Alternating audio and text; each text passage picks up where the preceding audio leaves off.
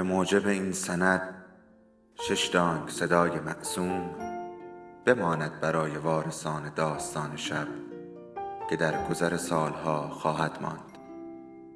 ارادتمند داستان شب.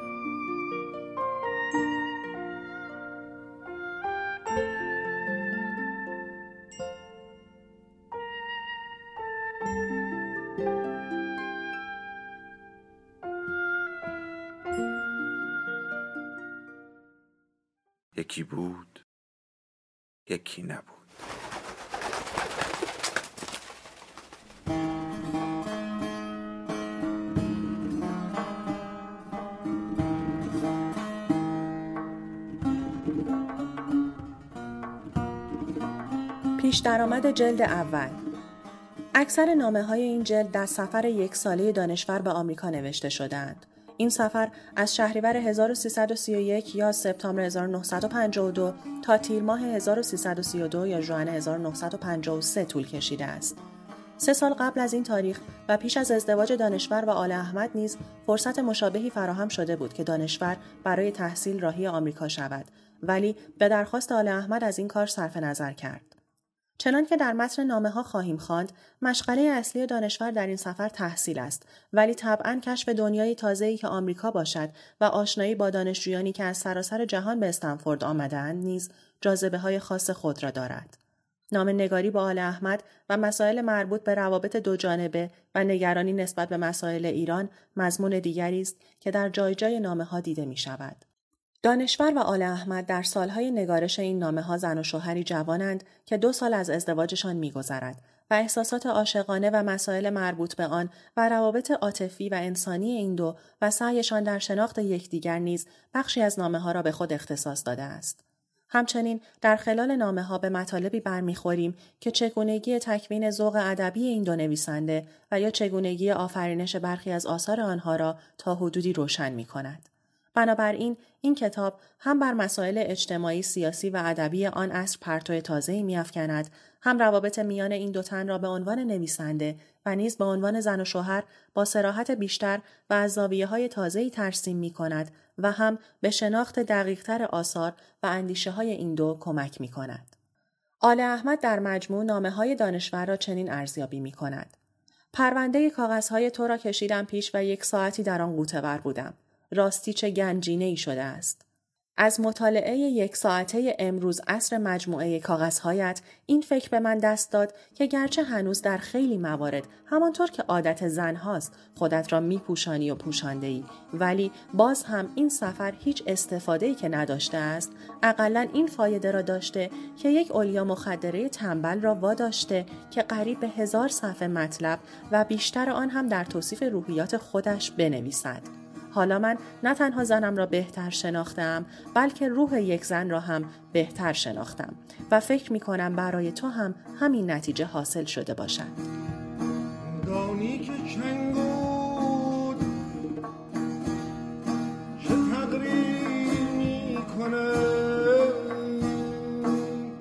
سیمین و جلال به عنوان زن و شوهر در سالهای آغازین زندگی زناشویی تقریبا با همان مسائل و مشکلات و همان نکات منفی و مثبتی درگیر بودند که ممکن است در زندگی بسیاری از زن و شوهرهای دیگر نیز وجود داشته باشد.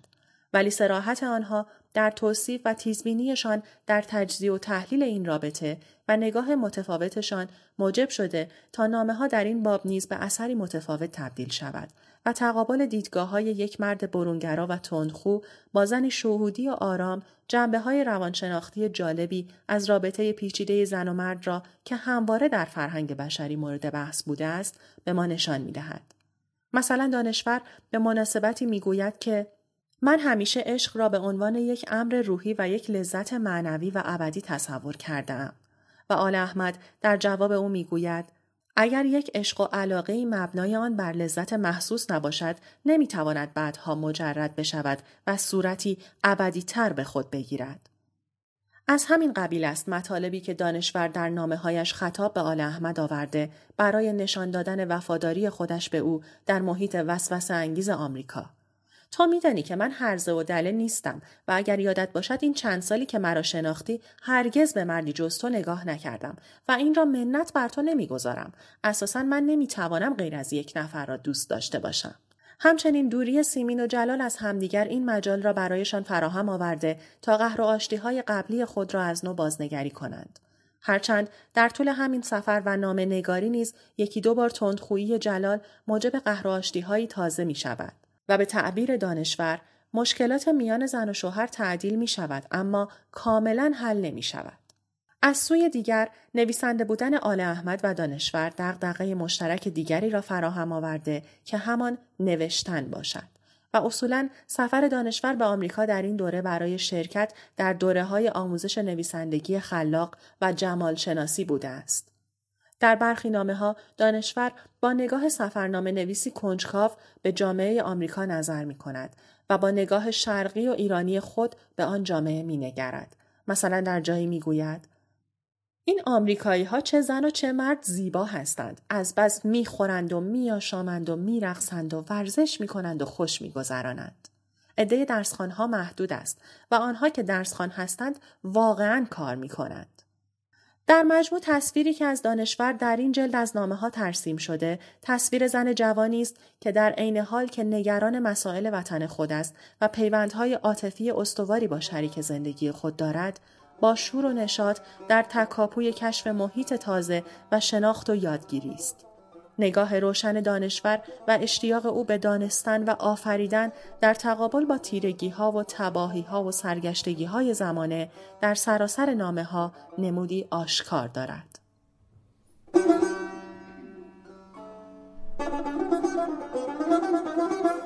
سیمین دانشور در اردیبهشت 1329 با جلال آل احمد ازدواج کرد. جلال دو سال کوچکتر از سیمین بود و زندگی پرفراز و نشیبی را پشت سر نهاده بود و تا آن زمان با ماجراهای گوناگونی درگیر شده بود که انشعاب از حزب توده و ناکامی در تأسیس حزبی چپگرا ولی مستقل از شوروی آخرین آنها بود. چنان که دانشور می‌گوید آل احمد در این ازدواج که البته با عشقی پرشور نیز همراه است نوعی پناه و آرامش نیز میجسته است آل احمد خود در این باره می‌گوید در این دوره است که زن می‌گیرم وقتی از اجتماع بزرگ دستت کوتاه شد کوچکش را در چهار دیواری خانه می سازی. از خانه پدری به اجتماع حزب گریختن و از آن به خانه شخصی. و زنم سیمین دانشور است که می شناسید. اهل کتاب و قلم و دانشیار رشته زیبایی شناسی و صاحب تعلیف ها و ترجمه های فراوان. و در حقیقت نوعی یار و یاور این قلم که اگر او نبود چه بسا خوزعبلات که به این قلم در نیامده بود. از 1329 به این ور هیچ کاری به این قلم منتشر نشده که سیمین اولین خواننده و نقادش نباشد. خانواده جلال و به ویژه پدرش که روحانی اسم و رسمداری بود طبعا در آغاز با ازدواج او با زن مکشوفه ای که تبار خانوادگی و طبقاتی متفاوتی داشت موافق نبودند ولی بعدها این واقعیت را پذیرفتند. دانشور پس از فراغت از تحصیل با سمت دبیر به تدریس زیبایی شناسی در هنرستان موسیقی پرداخت و در آنجا با آل احمد، حشمت سنجری، بدری وزیری و قمر آریان همکار بود. در این سالها دانشور به قصد سر و سامان دادن به اوضاع معیشت بیشتر سرگرم ترجمه بود. در شهریور سال 1331 با استفاده از بورس فولبرایت به آمریکا رفت و به مدت یک سال در دانشگاه استنفورد در زمینه دادستان نویسی و زیبایی شناسی تحصیل کرد. کتاب حاضر نامه است که دانشور در این یک سال از آمریکا برای آل احمد نوشته است.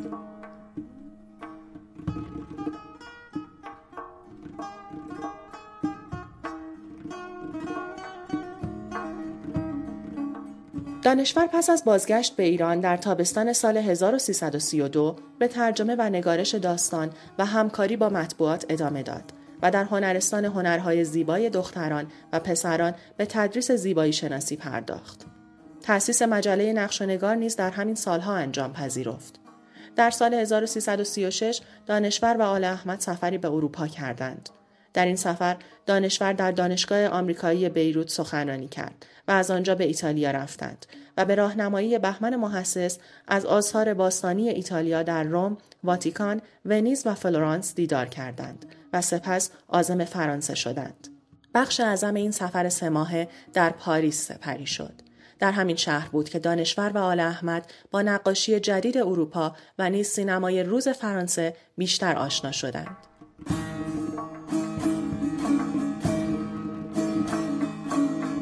دانشور در سال 1338 به عنوان دانشیار استاد علی نقی وزیری به استخدام دانشگاه تهران درآمد و به تدریس زیبایی شناسی و تاریخ هنر مشغول شد. دانشور در کلاس های درس خود هم به مسائل علمی می پرداخته است و هم گوشه چشمی به مسائل هنری روز داشته که طبعا با حوادث سیاسی و اجتماعی هم بی ارتباط نبوده است. بازتاب این دوره را در برخی مطالب جزیره سرگردانی می توان مشاهده کرد. دانشور در سال 1342 به دعوت دانشگاه هاروارد در سمینار تابستانی هاروارد شرکت کرد. این سفر که از تیر تا شهریور این سال به طول انجامید از چند جهت اهمیت داشت. از یک سو در کارگاه های آموزشی این سمینار با نویسندگانی چون رالف الیسون از نزدیک آشنا شد و آثار آنها را بهتر شناخت از سوی دیگر با کیسینجر که گرداننده اصلی این سمینارها بود آشنا شد و نسبت به مسائل سیاسی نگرش های تازه‌ای پیدا کرد. سال 1348 سالی بسیار مهم در زندگی شخصی و ادبی دانشور است. در تابستان این سال دو واقعه مهم روی می دهد. انتشار سوشون اولین رمان دانشور در تیر ماه و در گذشت آل احمد در شهریور ماه. واژه سوشون تلفظ محلی سیاووشان است و به سنت دیرینه ای اشاره دارد که از صدها سال قبل در سوگ سیاوش برگزار می شده است. این مراسم در دوران نوجوانی دانشور هنوز در جنوب ایران و در میان اشایر برقرار بوده است و خود دانشور نیز بارها در آن شرکت کرده است. در این رمان نویسنده از این سنت کهن الهام می‌گیرد تا وقایع عصر خود و دوره های بعد را بیان کند. وقایع داستان به لحاظ تاریخی در دهه 20 شمسی میگذرد ولی در این دلالت تاریخی محدود نمیماند و به تمثیلی از مظلومیت، مبارزه، شهادت و خونخواهی در همه زمانها و مکانها تبدیل می شود. خصوصا پایان بندی داستان به گونه است که گویی وقایع انقلاب را پیشگویانه تصویر می کند. های مکرر این کتاب در سالهای بعد در شکل دادن به فرهنگ انقلابی دهه پنجاه نقشی آشکار داشته است. تب و های آستانه انقلاب دانشور را بیش از پیش درگیر مسائل اجتماعی کرد. در سال 1358 به تقاضای خودش بازنشسته شد. مجموعه داستان بکی سلام کنم هم در همین دوره منتشر شد. حوادث سالهای انقلاب دانشور را نیز همچون برخی از دیگر روشنفکران به تعمل واداشت. بازنگری دانشور در ماجراهایی که بر او و جامعه ایران گذشته است سرانجام در جزیره سرگردانی متبلور شد. جزیره سرگردانی و دنبالش در مجموعه آثار دانشور جای خاصی دارد. این کتاب به لحاظ محتوایی به یکی از مهمترین دوره های تاریخی یعنی سالهای قبل و بعد از انقلاب می پردازد و طبعا گزارشی که ارائه می دهد با تاریخ رسمی تفاوت دارد و به لحاظ شیوه نگارش نیز با دیگر آثار داستانی دانشور متفاوت است. این نکته در اینجا اجمالا در خور یادآوری است که در سیر تحول زندگی و افکار دانشور نوعی تعادل دیده می شود. این خصوصیت اعتدالی را هم در روحیه و منش فردی و زندگی خصوصی او می دید و هم در آثار و اندیشه هایش. این ویژگی که در پرهیز او از ورود مستقیم به سیاست هم نمود یافته به او کمک کرده است که از یک سو دچار جذبها و دگمهای مرسوم نشود و از سوی دیگر از نوسانهای شدید در امان بماند. در کنار این تعادل باید از نوعی سبقه بومی و گرایش اصیل ایرانی در آثار و افکار اونی زیاد کرد. دلبستگی به فرهنگ و ادبیات و سنتهای بومی و شناخت و بهره بردن از ظرفیتهای آن برای دانشور که از دوران نوجوانی با فرهنگ غرب آشنایی یافته است و بعدها با جریانهای ادبی و فکری جهان از نزدیک پیوند داشته است امتیازی فراهم آورده که در بسیاری از همگنان او دیده نمی شود.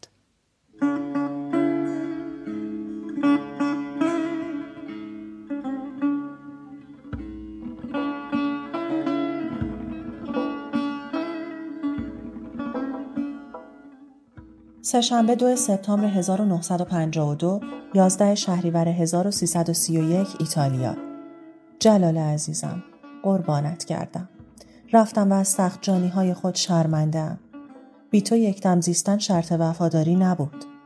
وقتی از تو جدا شدم همانطور که پیش بینی می کردم مثل جفت مرغ مهاجر چنان اندوهی فرا گرفتم که از گریه نتوانستم خودداری کنم.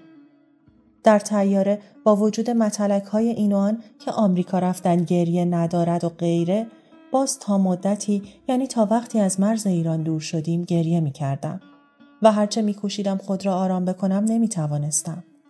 اکنون که این کاغذ را می نویسم کمی آرام شدم و رضا به داده دادم. خود کرده را تدبیر نیست. اما از وضع ما بخواهی وضعیت از سر ما زیاد است. با وجودی که این تیاره نسبت به کیلم درجه دوم است ولی برای ما ملت فقیر خیلی زیاد و حتی حیرت آور است.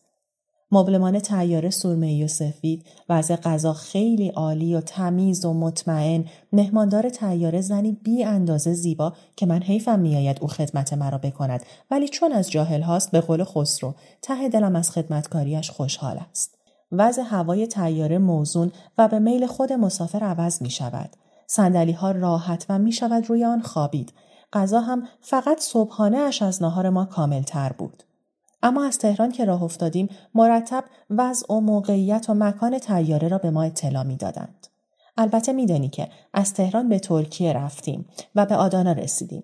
از آنجا بر فراز دریای مدیترانه از مرز لبنان و بیروت گذشتیم و ساعت دوازده و در لیدا که فرودگاه زیبای اسرائیل است فرود آمدیم. ساختمان های بندر مرتب زیبا و دارای هماهنگی زیاد بود به عکس تهران که از توی تیاره هیچ زیبایی ندارد و ساختمانهایش مثل دندانهای کلوول و افتاده نامتناسب است. در لیدا توی سر سگ بزنی خاخام ریش دراز ریخته. آنجا به اصطلاح تهبندی کردیم و ساندویچ و قهوه خوردیم. البته جهودی بود. و بعد ساعت یک و نیم بعد از ظهر از آنجا راه افتادیم و باز از فراز مدیترانه از جزیره کرت و از مرز یونان گذشتیم و اکنون که این کاغذ را می نویسم رو به ناپل پیش می رویم و دو ساعت دیگر روم خواهیم بود. همسفرهای ما غیر از آنها که میدانی یک نویسنده بنی اسرائیلی است که پیرزنی است مثل دمامه جادو و صد هزار چروک صورت و گردنش را فرا گرفته و اکنون که خوابیده دهانش مثل قار باز است و دیگران که چنگی به دل نمی‌زنند و عموما خوابیدند همهش حسرت زنهایی را می‌خورم که در کنار شوهرهایشان هستند در حالی که آنها صد یک عشق مرا هم ندارند. مناظر شهرها و دریاها و کوهها از تیاره مثل یک نقشه دقیق و برجسته است که با دست کشیده باشند. دریا مثل یک صفحه نقاشی یک نواخت و مواج است اما انگار موجها تکان نمی‌خورند. تیاره هم نسبتا خالی است و از چهل صندلی هجده مسافر بیشتر ندارد. نه خیر دیگر دکان این جاهلها تخته شده است. از حالم بخواهی حالم اصلا به هم نخورد زیرا تیاره تکان ندارد و به علاوه قرص تیاره هم به ما دادند. فقط جلال عزیز اگر تو بودی دیگر قصه ای نداشتم و باور کن که با وجود تمام این تشریفات انگار یک خاری در گلویم نشسته است. زن مهماندار که اشکهای مرا دید پرسید از مشروقت جدا شده ای؟ بقیه را از روم برایت خواهم نوشت و اگر زنده ماندیم و به لندن رسیدیم کاغذ را از لندن برایت پست خواهم کرد. اکنون. الودا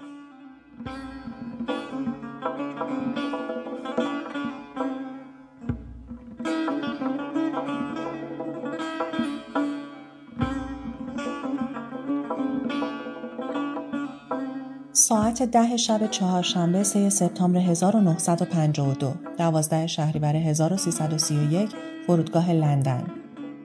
جلال عزیزم امروز نامه ای برایت فرستادم. یعنی کاغذی و کارتی. خلاصه ما بی تو خوش نیم. تو بی ما چگونه ای؟ دیشب ساعت چهار بعد از نصف شب وارد لندن شدیم و با اتوبوس به شهر رفتیم یعنی به ده سلزویک در حومه لندن.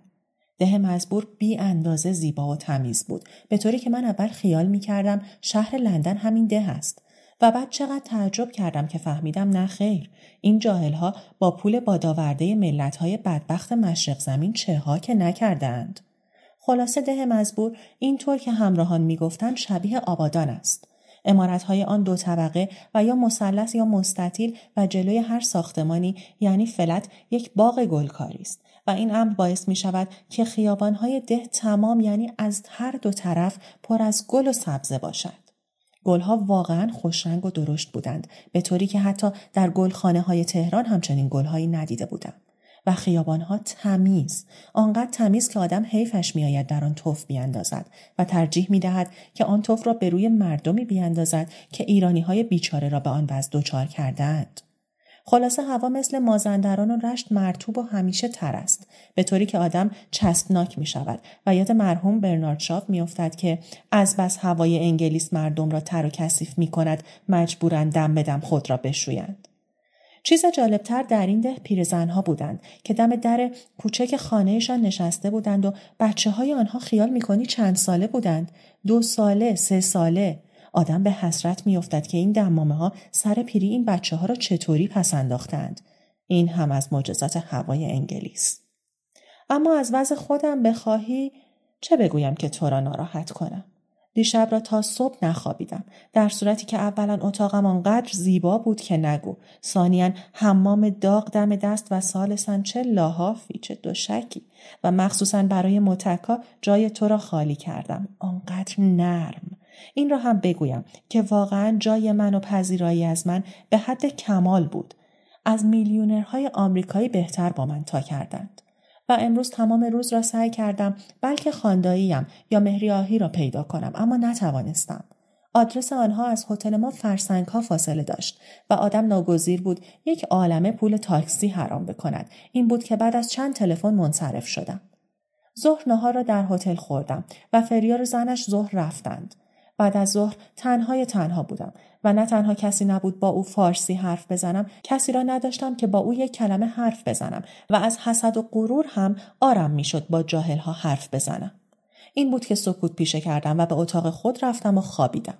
ساعت شش به فرودگاه رفتم. بنا بود هشت حرکت کنیم. معلوم شد تیاره دو ساعت تأخیر داشته است و باید ساعت ده حرکت کنیم. از هشت تا ده بیکار نشستم و فقط شام خوردم و اکنون باز تیاره دو ساعت دیگر تأخیر دارد و نیمه شب حرکت می کند. این بود که من هم بهترین فرصت را برای وراجی با تو یافتم و اکنون می نویسم. خدا را شکر که تو را دارم و وقتی به تو بنویسم انگار با تو حرف می‌زنم. باری تا دو ساعت دیگر حرکت خواهیم کرد. خیال دارم دوای خواب اگر در تیاره پیدا شد بخورم و آنجا بخوابم و اگر نشد که هیچ. و اما تو برایم مفصل بنویس چه کرده ای؟ کجا خانه گرفتی؟ کریم چه بر سرت آورد؟ حالت چطور است؟ چه می کنی؟ خلاصه مفصل برایم بنویس و هم از حال خواهرت. بچه ها را و ویکی عزیز و خانم هما اگر آمده و منوچهرخان و خسرو را از قلم ببوس. آدرس را از نیویورک به تو خواهم نوشت. قربانت سیمین دانشور. در وفای عشق تو مشهور خوبانم چوشه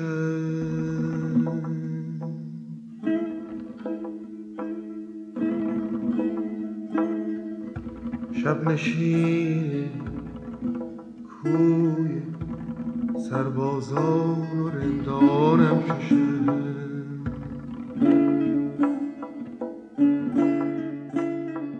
5 سپتامبر 1952 14 شهریور 1331 نیویورک. روز و خوابم نمی آید به چشم غم پره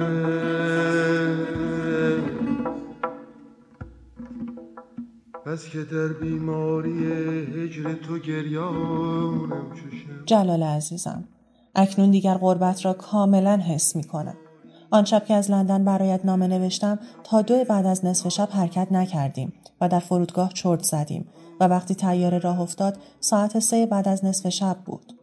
از لندن حرکت کردیم و من در تیاره خوابیدم تا صبح ساعت هفت که وارد گاندرا شدیم. این یک جزیره انگلیسی گویا متعلق به کانادا باشد. جزیره کثیف و شلوغ و بد هوا. آنجا بار انداختیم و معلوم شد که هوای اقیانوس طوفانی است و امکان ندارد تیاره راه بیفتد. بنا شد تیاره از راه دیگر یعنی از راه بوستون برود. آنجا دیگر بدبختی واقعی ما شروع شد. زیرا 17 ساعت تمام در طیاره بودیم و واقعا حال همگی به هم خورد و مخصوصا حال من که خیلی بد شد. اقیانوس طوفانی بود و طیاره مدام بالا و پایین می‌رفت و بم بم صدایی می‌داد که هنوز در گوشم است. حتی نیمتنه های نجات یعنی life jacket هم به ما دادند که اگر اوضاع وخیم شد آنها را بپوشیم و از طیاره پایین بپریم. خلاصه اینها دوز و کلک های انگلیس هاست و مسافر کنار من می‌گفت اگر یک آمریکایی هوانورد بود هرگز اینطور مردم را نمی ترسانید. باری به ساعت نیویورک چهار بعد از ظهر وارد فرودگاه شدیم. آنجا یک ساعت تشریفات گمرکی طول کشید و دو نفر از مؤسسه راهنمایی محصلین غریب Guide of Foreign Students جلوی من آمدند. البته حال من خیلی خراب بود و آنها راهنمایی های لازمه را کردند و رفتند. من هم سوار تاکسی شدم و به آدرسی که به من داده بودند رفتم. این را هم بگویم که در فرودگاه 8 دلار از من پول گرفتند. نفهمیدم به چه مناسبت و اوقاتم تلخ شد. وقتی به Institute of International Education رسیدم بسته شده بود چون ساعت پنج و نیم بود و من حیران بودم که چه کنم. دربان مؤسسه را صدا کردم و او هم حیران بود که چه کند.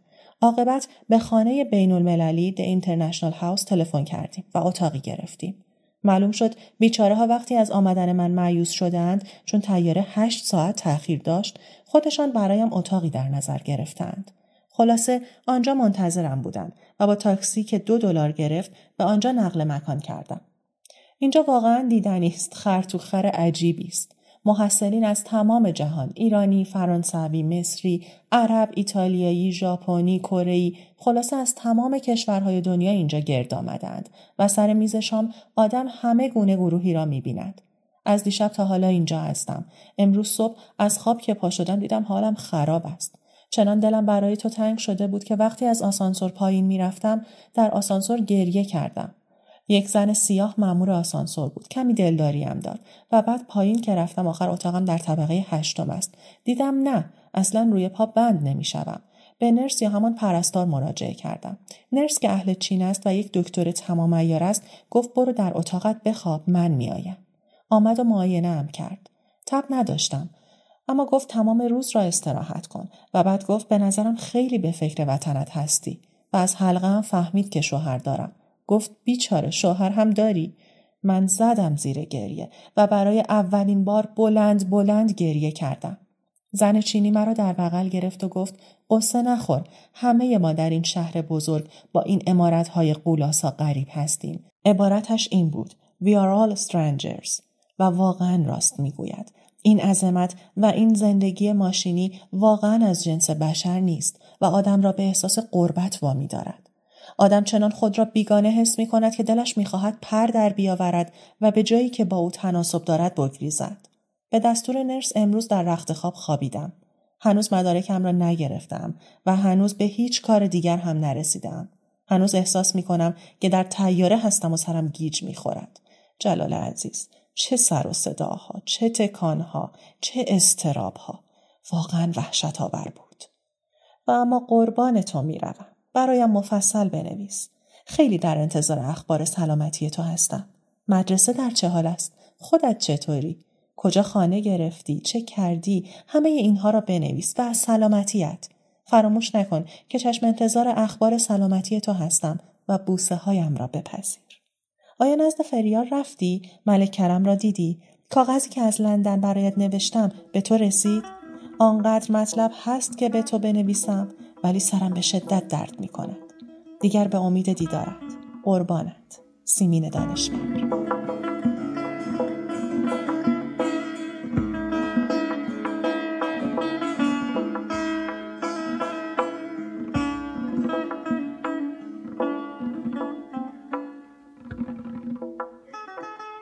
هفت سپتامبر 1952 16 شهریور 1331 نیویورک جلال عزیزم.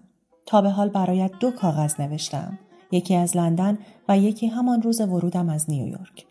آن را که از لندن نوشتم چون خیلی تنهایی و غربت به من اثر کرده بود و به علاوه بی اندازه هم خسته بودم فراموش کردم آدرس تو را به زبان انگلیسی رویش بنویسم و تصور نمی کنم رسیده باشد زیرا تمام آدرس را به زبان فارسی نوشتم و از انگلیسی های زوار در رفته بعید خواهد بود اگر از خط فارسی سر در بیاورند.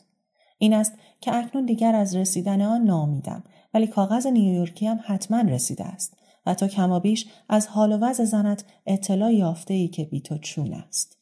باری امروز سومین روزی است که در این شهر قولاسا هستم و روزی نیست یعنی در حقیقت ساعتی نیست که به فکر تو نباشم. با هر کس حرف می‌زنم اولین کاری که می‌کنم این است که حلقم را طوری به رخش بکشم که او از من بپرسد که ازدواج کرده ای و من حرفم را به تو بکشانم و بعد عکس تو را نشان بدهم. هر جا که می‌روم و هر چیز تازه ای که می‌بینم همش به فکر تو هستم. جلال حال که خودمانیم اینها کارها کردند که آدم حیرت می کند.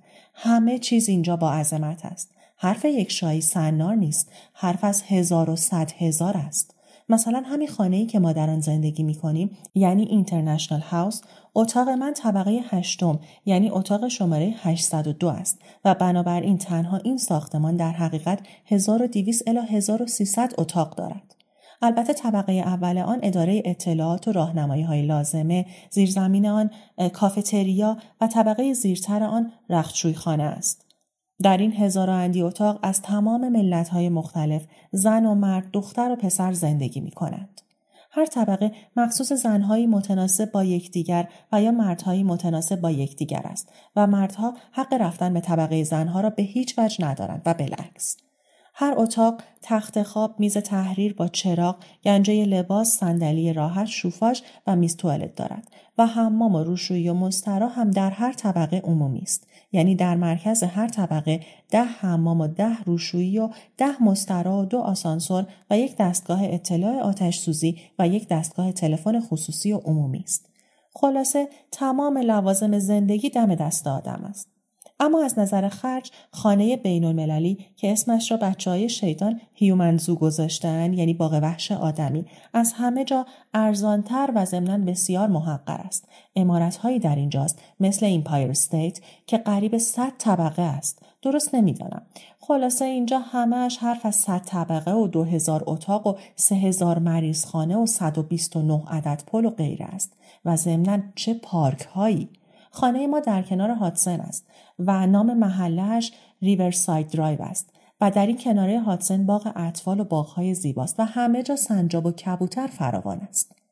اما از ترم من بخواهی ترمم آمد و خوب است. نسبتا می‌توان گفت از همه مال من بهتر است. زیرا اولا سالانه 600 دلار خرج مدرسه است که دولت می‌دهد. سالانه 90 دلار خرج کتاب می‌دهند و ماهی 160 دلار هم برای مخارج زندگی یعنی غذا و عیاب و ذهاب و منزل می‌دهند.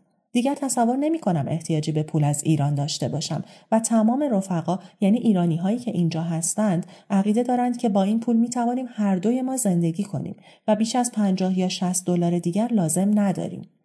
گمان دارم راست هم می‌گویند. زیرا نیویورک که بسیار گران است من روزی پنج دلار خرج می کنم که عینا به ما می‌دهند. یعنی پنج دلار و نیم می‌دهند و من نیم دلار هم تازه صرفه جویی می کنم و اگر من هتل غذا نخورم و هر دو با هم باشیم همین پول کافی است. چنانکه خانم و آقای فریار هم با همین پنج و نیم دلار شاهانه زندگی می کنند زیرا آنها غذا می‌خرند و در اتاقشان می‌خورند اما من به کافتریا می‌روم. اینجا یک سینی برمیدارم و هرچه لازم داشته باشم در آن می‌گذارم و بعد حساب آن را می‌پردازم و می‌روم می‌خورم. اکنون تا آخر هفته یعنی یک شنبه در نیویورک خواهم ماند و بعد به استنفورد می‌روم. از آنجا جریان را با تو عزیز در میان می‌گذارم. اگر می‌شد تو میآمدی واقعا خیلی خوب بود. زیرا من نمی‌توانم تنها این لغمه از حوصله بیش را تحمل کنم.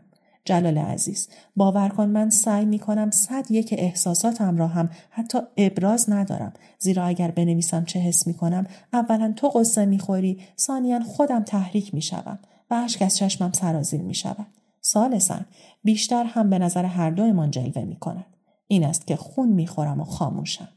اما برنامه ما در این دو روز جالب بوده است. روز شنبه به دیدار کلیسا رفتیم. آنقدر با عظمت و زیبا بود که نگو.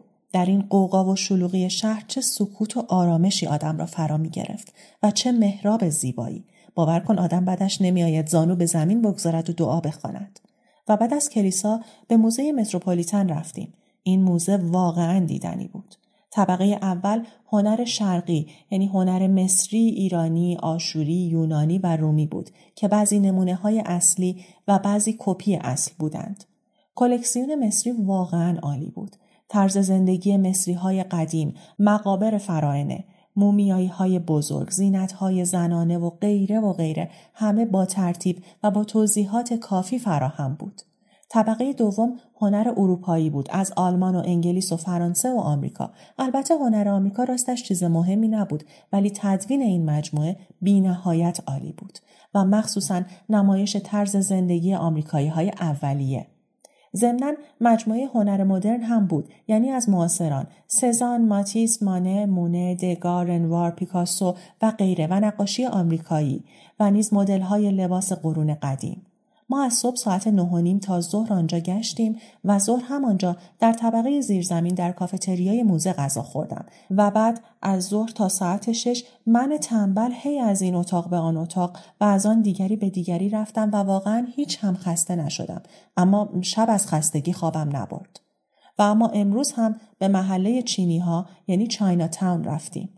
آن هم جالب بود. یعنی در آمریکای پر از ثروت و عظمت زندگی محقر ولی پر از هنر چینی خیلی زنده و جالب است. و در یک کافه چینی چای و غذا برنج خوردیم. اما مزخرف بود و من مدهم الان ناراحت است. مثل یک دم پخت سیرداری بود که سبزیهایش نپخته باشد. جلال عزیزم به بچه ها سلام مرا برسان. به آنها هم یکی یکی نامه نوشتم لابد رسیده است. به ویکی بگو برایش کتابچه نقاشی خریدم. آقای دانشور همین روزها آزم تهران است. به وسیله او برایش خواهم فرستاد. به برادرت از قول من سلام برسان. او را موقع رفتن ندیدم و خداحافظی درستی نکردم. نمیدانی چه حالی و روحی داشتم. اگر خودش بداند میبخشدم. خواهران و مادرت را سلام دارم. از وضع خودت حتما بنویس که چشم براهم. از خانه که گرفتی از کریم از سلامتیت از مدرسه از غذایت از خوابت از همه چیز مطلعم کن. وقتت را چگونه میگذرانی؟ با صاحب خانه چه کردی؟ چه تصمیم گرفتی؟ آیا خانه را می‌خواهی بسازی یا در اندیشه آمدنی؟ همه اینها را بنویس. قربان لبهای قشنگت می‌روم و دلم برای بوسیدن آنها قش می‌رود. در آینه آنها را جای من ببوس. قربانت می‌روم و چشم راه نامه عزیزت هستم. خواهم. چون شرار سوزان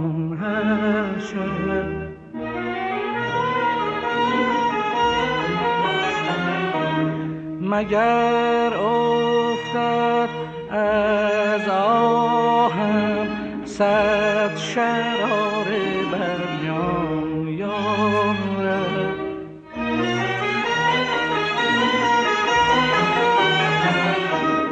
فقان از جانم خیزد از آتش تر.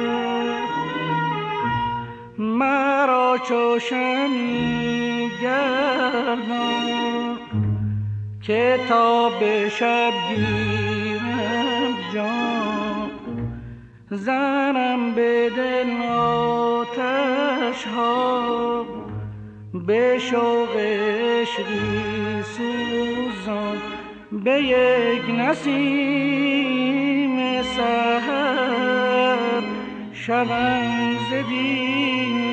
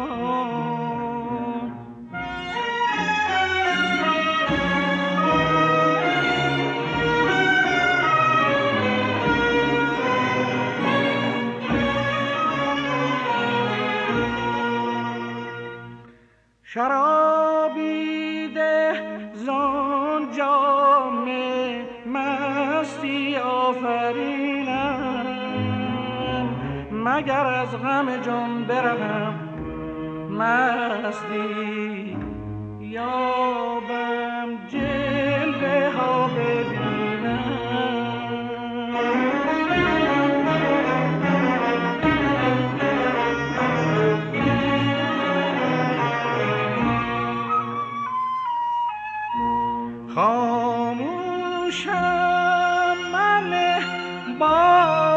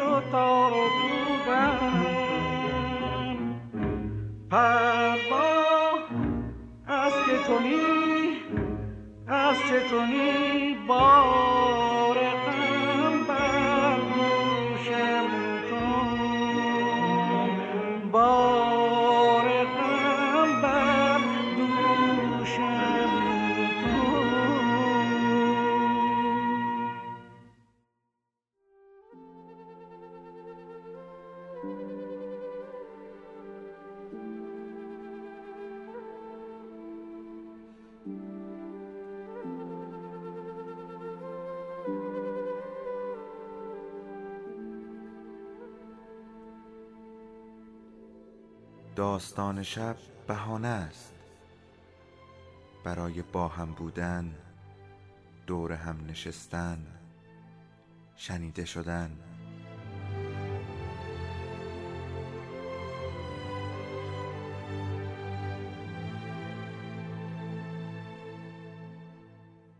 صدای افسانه ها رو میشنویم